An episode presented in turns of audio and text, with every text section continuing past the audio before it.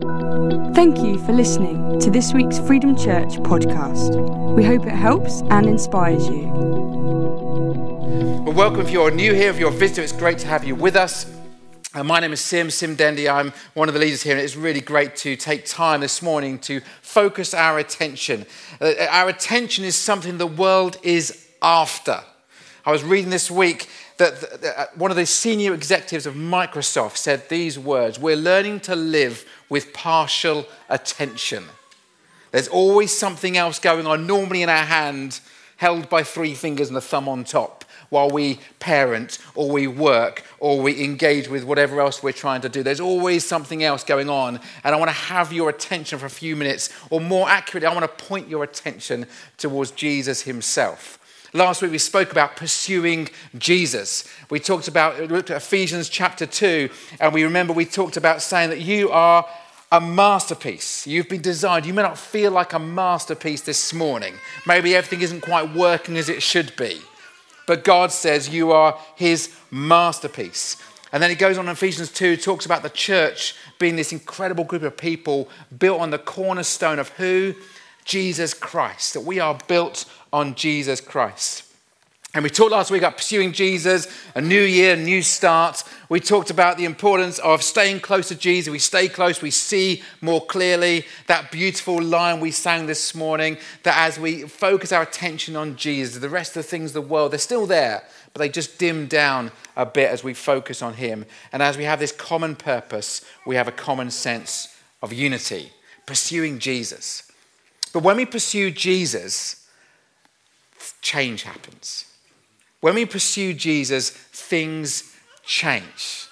Now, I want to ask you a question this morning who loves change? A little show of hands if you love change in the room here. Woo! Thank you, all six of you. You love change. Now, the rest of you didn't put your hands up. Never a good thing to say this, but you're all liars. All right? People love change, they just don't love enforced change. You don't love change. You say, okay, how about who would like to have a nice brand new car? Suddenly, change is a good thing. Yeah, I'd like a new car. Who'd like a new house? Oh, I'd like a new house. Okay, I'll, I'll, make some change, new house. Who wants a new haircut? I'd like to go for haircuts. Oh, change, suddenly that's a good thing. Uh, who'd like a new outfit? I want to go shopping, get myself some new fashion going on here. Suddenly, what a, oh, a new body. Oh, yeah, this is the new thing, people. I'm telling you, the rise of non invasive and invasive plastic surgery in the UK is blown out the water from last year. People are after new things. You know, we're saying, oh, we're not going for body shaming and what kind of bullying online, but I wouldn't mind a little kind of trim or a tuck or something or other. And if you want to know more about that, there's a few people in the church who might want to help you with some of those things. Anyway, I'll say no more, but I'll see some of them looking at me. And lastly, what about having, you know, we don't want anything changed. Oh, new baby. Oh, baby. The biggest change agent of them all. We don't love change, but oh, little baby. Oh, suddenly everything changes. Our car has to change for a start. You know, our, our sleep patterns change. Our, our, everything changes. We say we don't like change. The truth is, we just like change that we want to happen. We don't like enforced change. But let me say this to you today that when we follow Jesus, everything changes. We are designed to be changed. We were built to change. We were not meant to stay the same. If you have children, you'll know what it happens when relatives come and see you, typically Christmas time, they'll come and visit, and they say, Oh, haven't they changed? Or haven't they grown? It'd be very weird if they didn't. Think about it for a moment. If your child was still a child for 10 years that said the same things, did the same things, looked the same after 10 years, that would be a bit strange. We are actually people who are designed to change, and we're fascinated by change. Just last few weeks on social media, some of you will be aware of this the decade challenge. And the challenge was simply this you put up a picture of what you looked like 10 years ago with a picture of what you looked like today. And if you're a celebrity, you try and make them look as similar as possible. That's the plan. And everyone was fascinated by people's decade challenge. Oh, look at their picture. Look how they used to look. We are fascinated by change. When the royal family this week made an announcement of a change they want to make, where it's front page of every newspaper. We're reading about it, we're interested, we're talking about it because we are fascinated by change. Change is normal, change should be expected. We're designed to be changed. What changes you? What things make a difference to you? What really, really brings change? Is it all the adverts around Romsey for the half price gym this month? Does that affect you as you feel slightly overeating over the Christmas break? Do you do that? Or maybe it's the social media. Does that influence you? Or the people are putting stuff out there? Is it um, the fact that there's all marketing and TV adverts? Is it your peer pressure from friends? What changes you? What really encourages you to make changes? You see, we're often drawn to make external, visible changes. We often talk about people who have made those changes, who have it all seemingly on the outside. But I think the truth is, we're often mostly inspired by people who are consistent, who are comfortable with who they are, sitting in their own skin, being who they're meant to be, and we just wish that maybe we could be like them. Change is something we aspire to have, and we struggle and find different ways to get it for ourselves.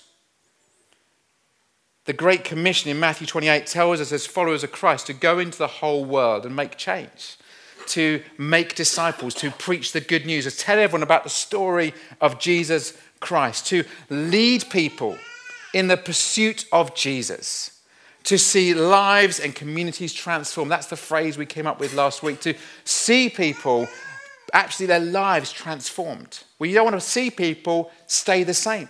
In the same way we just mentioned, we don't want you, you know, small children to stay as small children. I don't want people who follow Jesus to stay the same for 10, 15, 20, 30 years. One of the uh, courses, I'll be running this course, Emotionally Healthy Spirituality. Yes. Got that one right.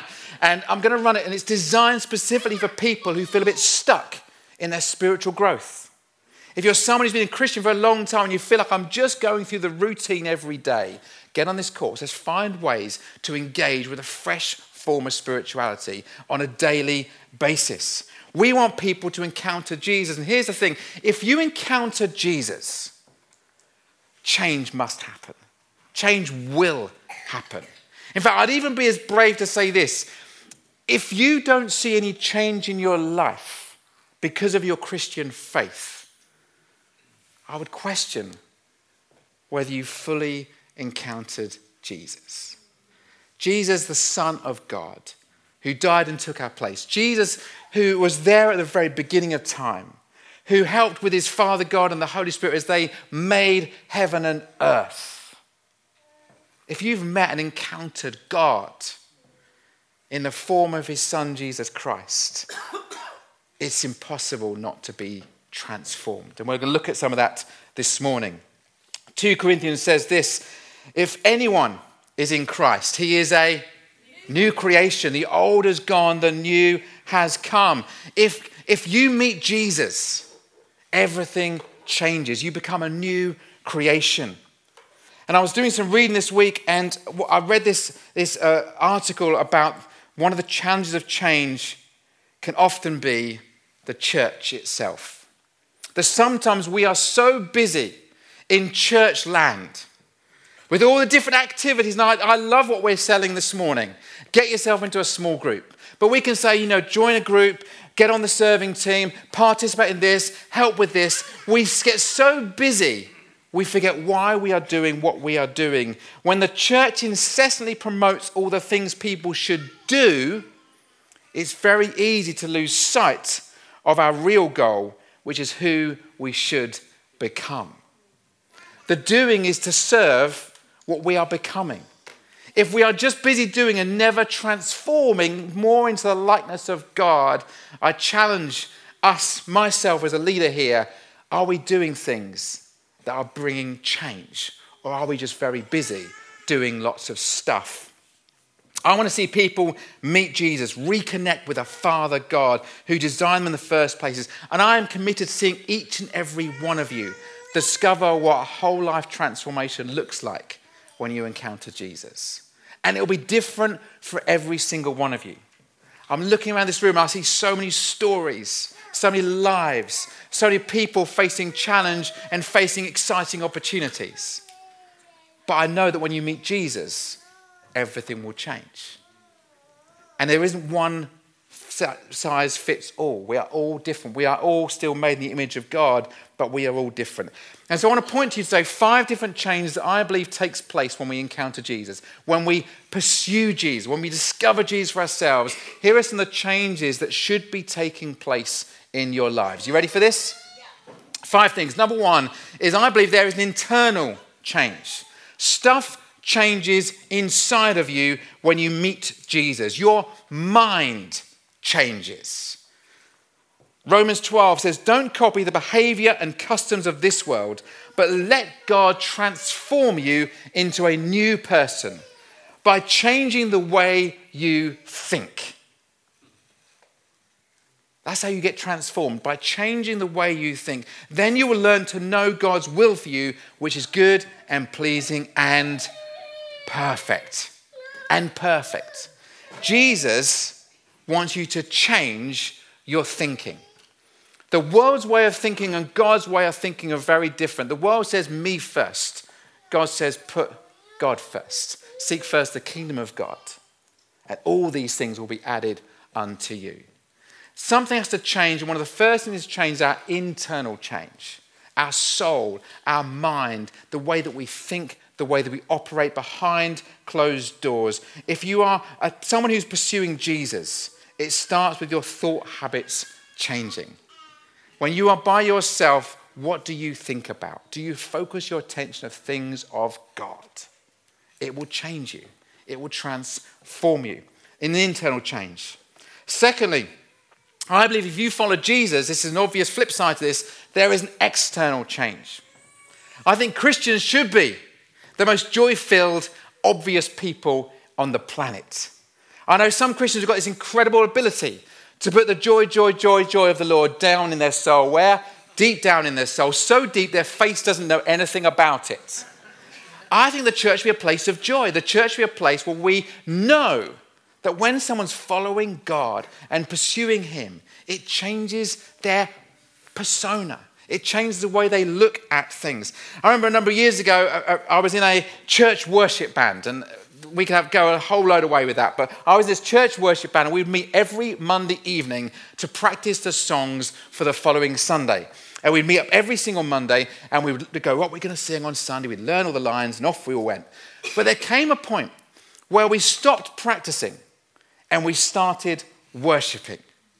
And all of our plans went out the window. And sometimes we would just drop our instruments and we would just sing and we would just worship. And I remember, I can picture it so clearly. There were moments where we just would be laying out there, enjoying the Holy Spirit, and God changed us. He made a difference not just to our internal person, but externally as well.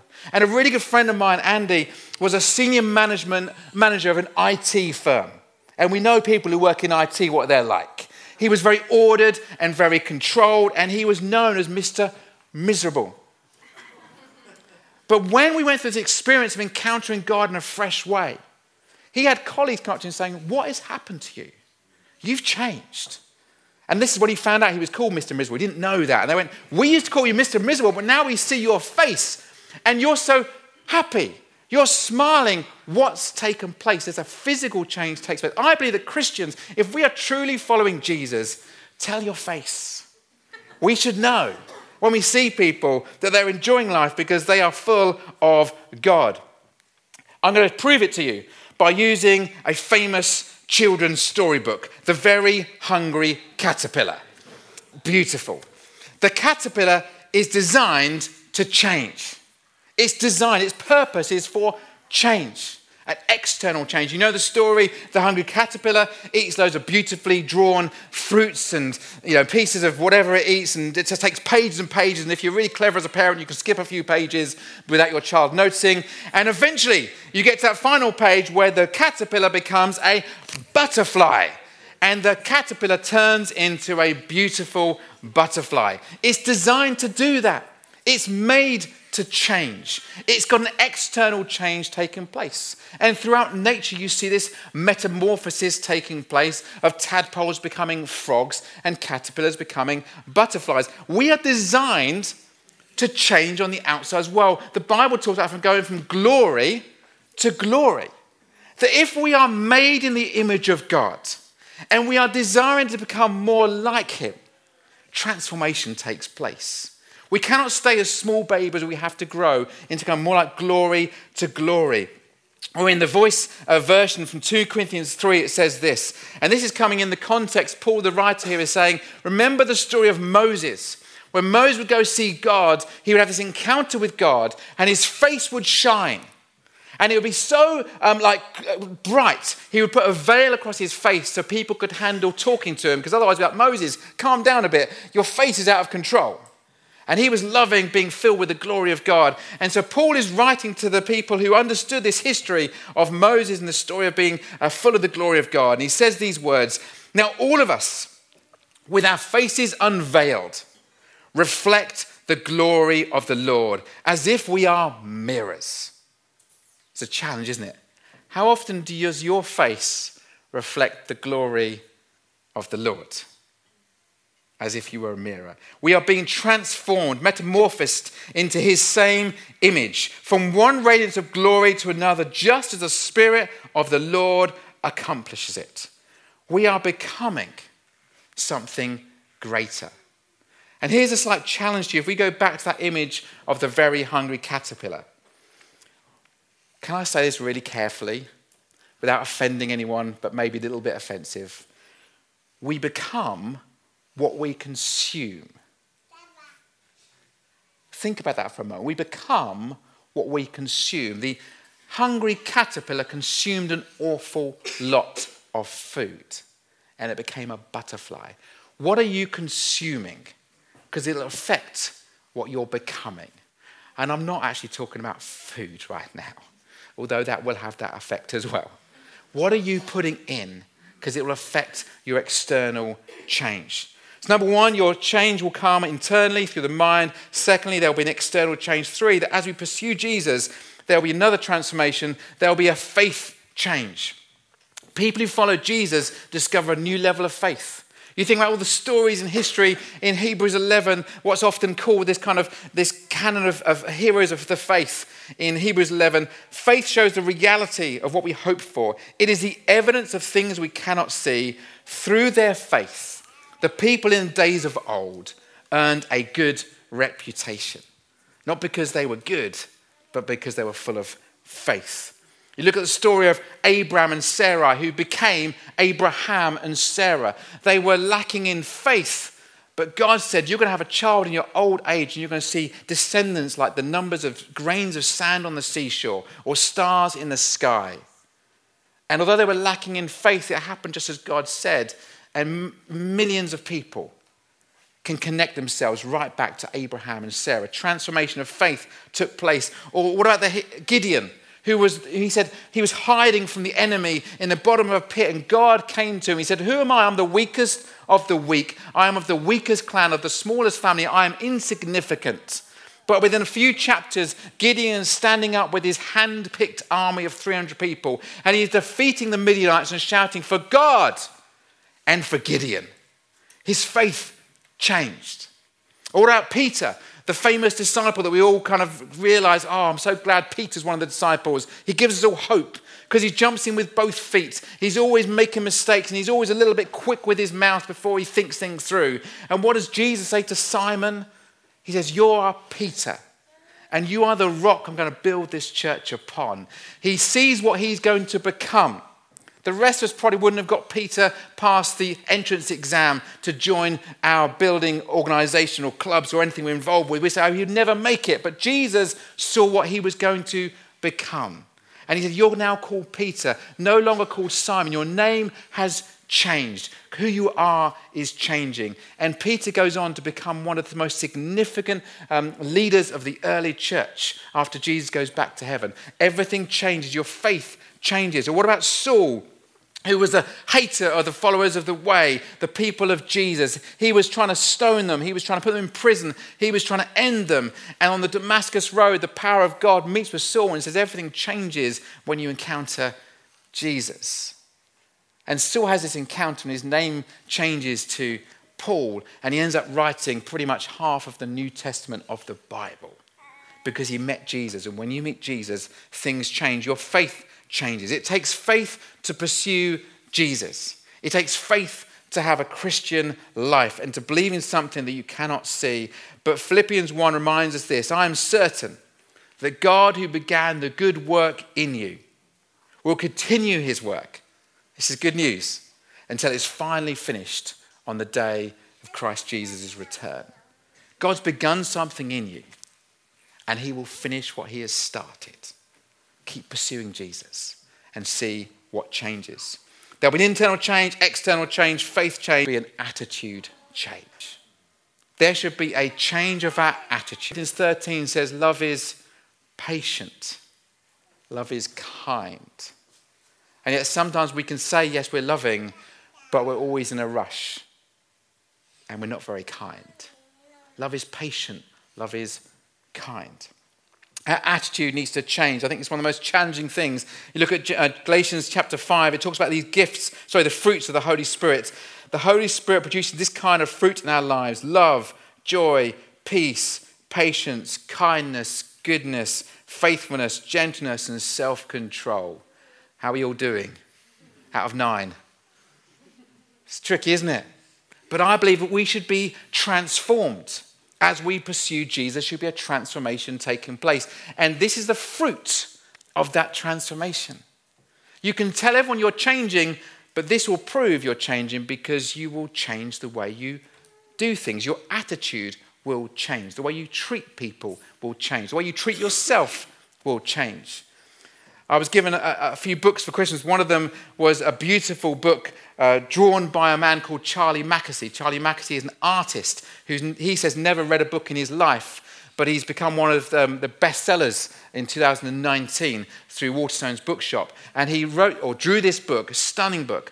Um, it's a bit like Wind in the Willows esque or Winnie the Pooh type of thing with some great thoughts. And he writes these words. If you have the next screen there, he says this What do you want to be when you grow up? Kind, said the boy. I love that. When I grow up, I'd like to be kind. I'd like to be kind consistently. I'm kind sometimes. I'm kind to people who might be help me out in some way. But am I kind to those nearest to me? Am I kind all the time? Is my attitude changing or is it still my old man? When we meet Jesus and encounter him, everything changes. You know, fruit comes from the very seed that gets planted, but then fruit becomes a seed for further fruit. If you are loving and kind to others around you, what does it sow into them? Loving, kindness, peace, joy, gentleness, patience, self control. As we change our attitudes, it changes those around us. It makes a difference. And if I can say this as well carefully, and I'm sorry if I'm offending people, well, I'm not sorry actually, I'm not sorry at all. I'm only sorry if you get offended and don't change, you just get offended, that nothing gets achieved then. But here's the thing the Spirit of God, who is the giver of gifts, is the same Spirit that gives the fruit. And here's a challenge to any of us who wants to move in the gifts of the Spirit. You want to speak in tongues, you want to prophesy, have words of knowledge. All those things are great things. You should aspire for such things. But if you have the gift of prophecy, but you do not love, what's going on with the Spirit?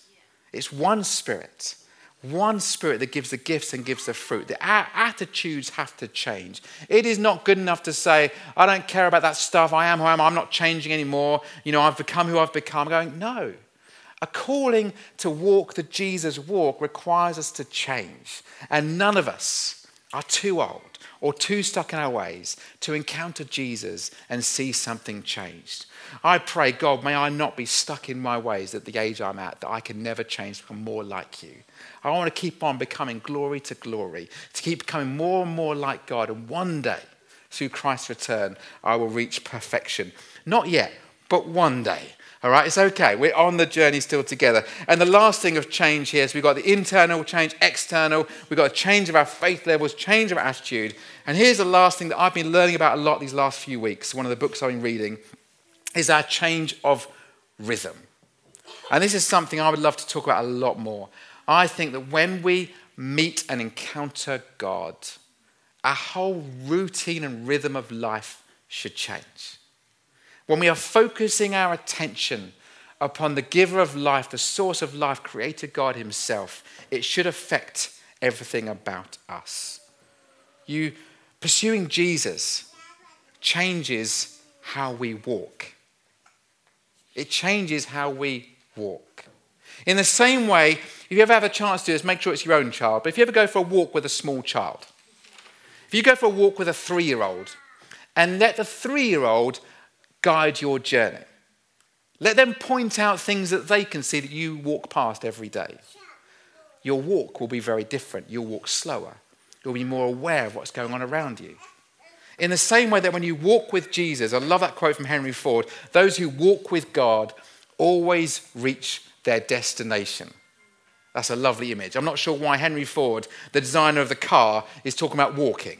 Um, but maybe uh, that's before he invented the car. I've no idea. Those who walk with God always reach the destination. Or in 1 John 2, it says those words The one who says he resides in God ought himself to walk just as Jesus walked. When we encounter Jesus, I believe it will change the way we walk, it will change our rhythm, our habits. You know, transforming lives is not a competition. It's not who gets there first It's that change is happening day in, day out. There's not a hurry, it's a process. Pursuing Jesus is not a chase, it's not a, it's not a race. God is calling us to walk with Him, to walk His way, to walk alongside Him. Psalm 46 don't strive, stop striving. Just know that I am God.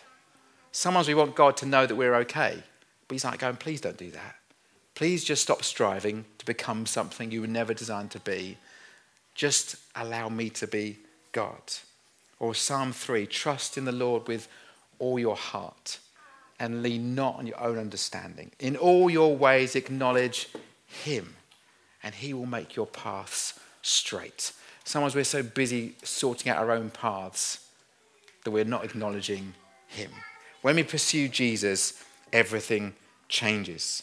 Let's get the worship team up here, shall we, as we bring things to an end.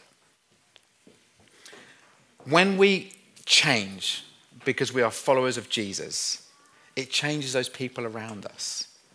When we see our lives transformed, it will transform our communities. Galatians 2 says, I have been crucified with Christ. It's no longer I that lives, but Christ that lives in me. It's not you, it's Christ in you. The hope of the, the, our nation, the hope of this world is not you or I, it's Christ in you and I. We change. We reflect the glory of God so we make a difference to those around us. We're not just designed to be changed, we're designed to bring change. We're meant to change the environment. We're meant to change the atmosphere. We say here about influence that we believe every person can create change. That's true. Every single one of you can make a difference everywhere you go. We're designed to make change. And I believe that as our lives change, as we go through those different changes, internal, external, our attitude, our faith, seeing all those different aspects of our life change, it'll affect the places we live. It will transform our communities. It will affect your family house. If you are living in a home where people don't know Jesus, don't try and leave Bible notes everywhere. Don't do that. Just, just watch your attitude change and see the implications on those around you. If you want to change your workplace, Start doing kind things, showing love for others, going out and taking the shift that no one else wants to take, offering to do things that no one else wants to do, making difference. When you're out and about in streets and you're in shops and you're talking to people, interacting, bring change. Know that Christ lives in you and the hope of world lives in you. You are agents of change. You carry the fragrance of Jesus everywhere you go, and you change the atmosphere by your very presence. You are scattered servants that go from here and reshape everything around you, whether you realize it or not. It doesn't just stop at the encounter moment or the gather moment or the grow moment. We're called to influence and make a difference, to change the world. And it's not just by talking about Jesus, it's about being Jesus. By bringing all that change that's going on inside and outside of you and allowing it to affect the world you're in. Are we up for that? Let's all stand, shall we? And I want to speak over you a final well known scripture because I don't want the church to be the blockage of what God has called you to be. I don't want us to be so busy we forget why we're here for. And so Jesus spoke these words on the Sermon on the Mount overlooking the Sea of Galilee. Thousands of people were gathered, and he spoke these words to the people listening. And I want to speak those same words that Jesus spoke. These are red letter words. And I want you to, in fact, encourage you, close your eyes for a moment and to, to hold your hands out. You're receiving something fresh and new from God. Uh, hear these words, not from me, but these are the words that Jesus himself spoke while he walked on earth. And he pointed at the crowd and he said these words Let me tell you why you're here. Let me tell you why you're here. You're here to be salt seasoning that brings out the God flavors of this earth. If you lose your saltiness, how will people taste godliness? You've lost your usefulness, will end up in the garbage. Here's another way to put it you're here to be light, bringing out the God colors in the world. The God is not a secret to be kept. We're going public with this as public as a city on a hill. If I make you light bearers, you don't think I'm going to hide you under a bucket, do you? I'm putting you on a light stand. Now that I've put you on a light stand, shine. Keep open house. Be generous with your lives. By opening up to others, you'll prompt people to open up with God, this generous Father in heaven. Now that you've been put on a light stand, shine. We are designed to be changed we are designed to bring change by shining the light of God everywhere we go. Amen. Amen. God bless you all. Thank you for listening. For more information about Freedom Church, please go to www.freedomchurch.uk. Thank you for listening.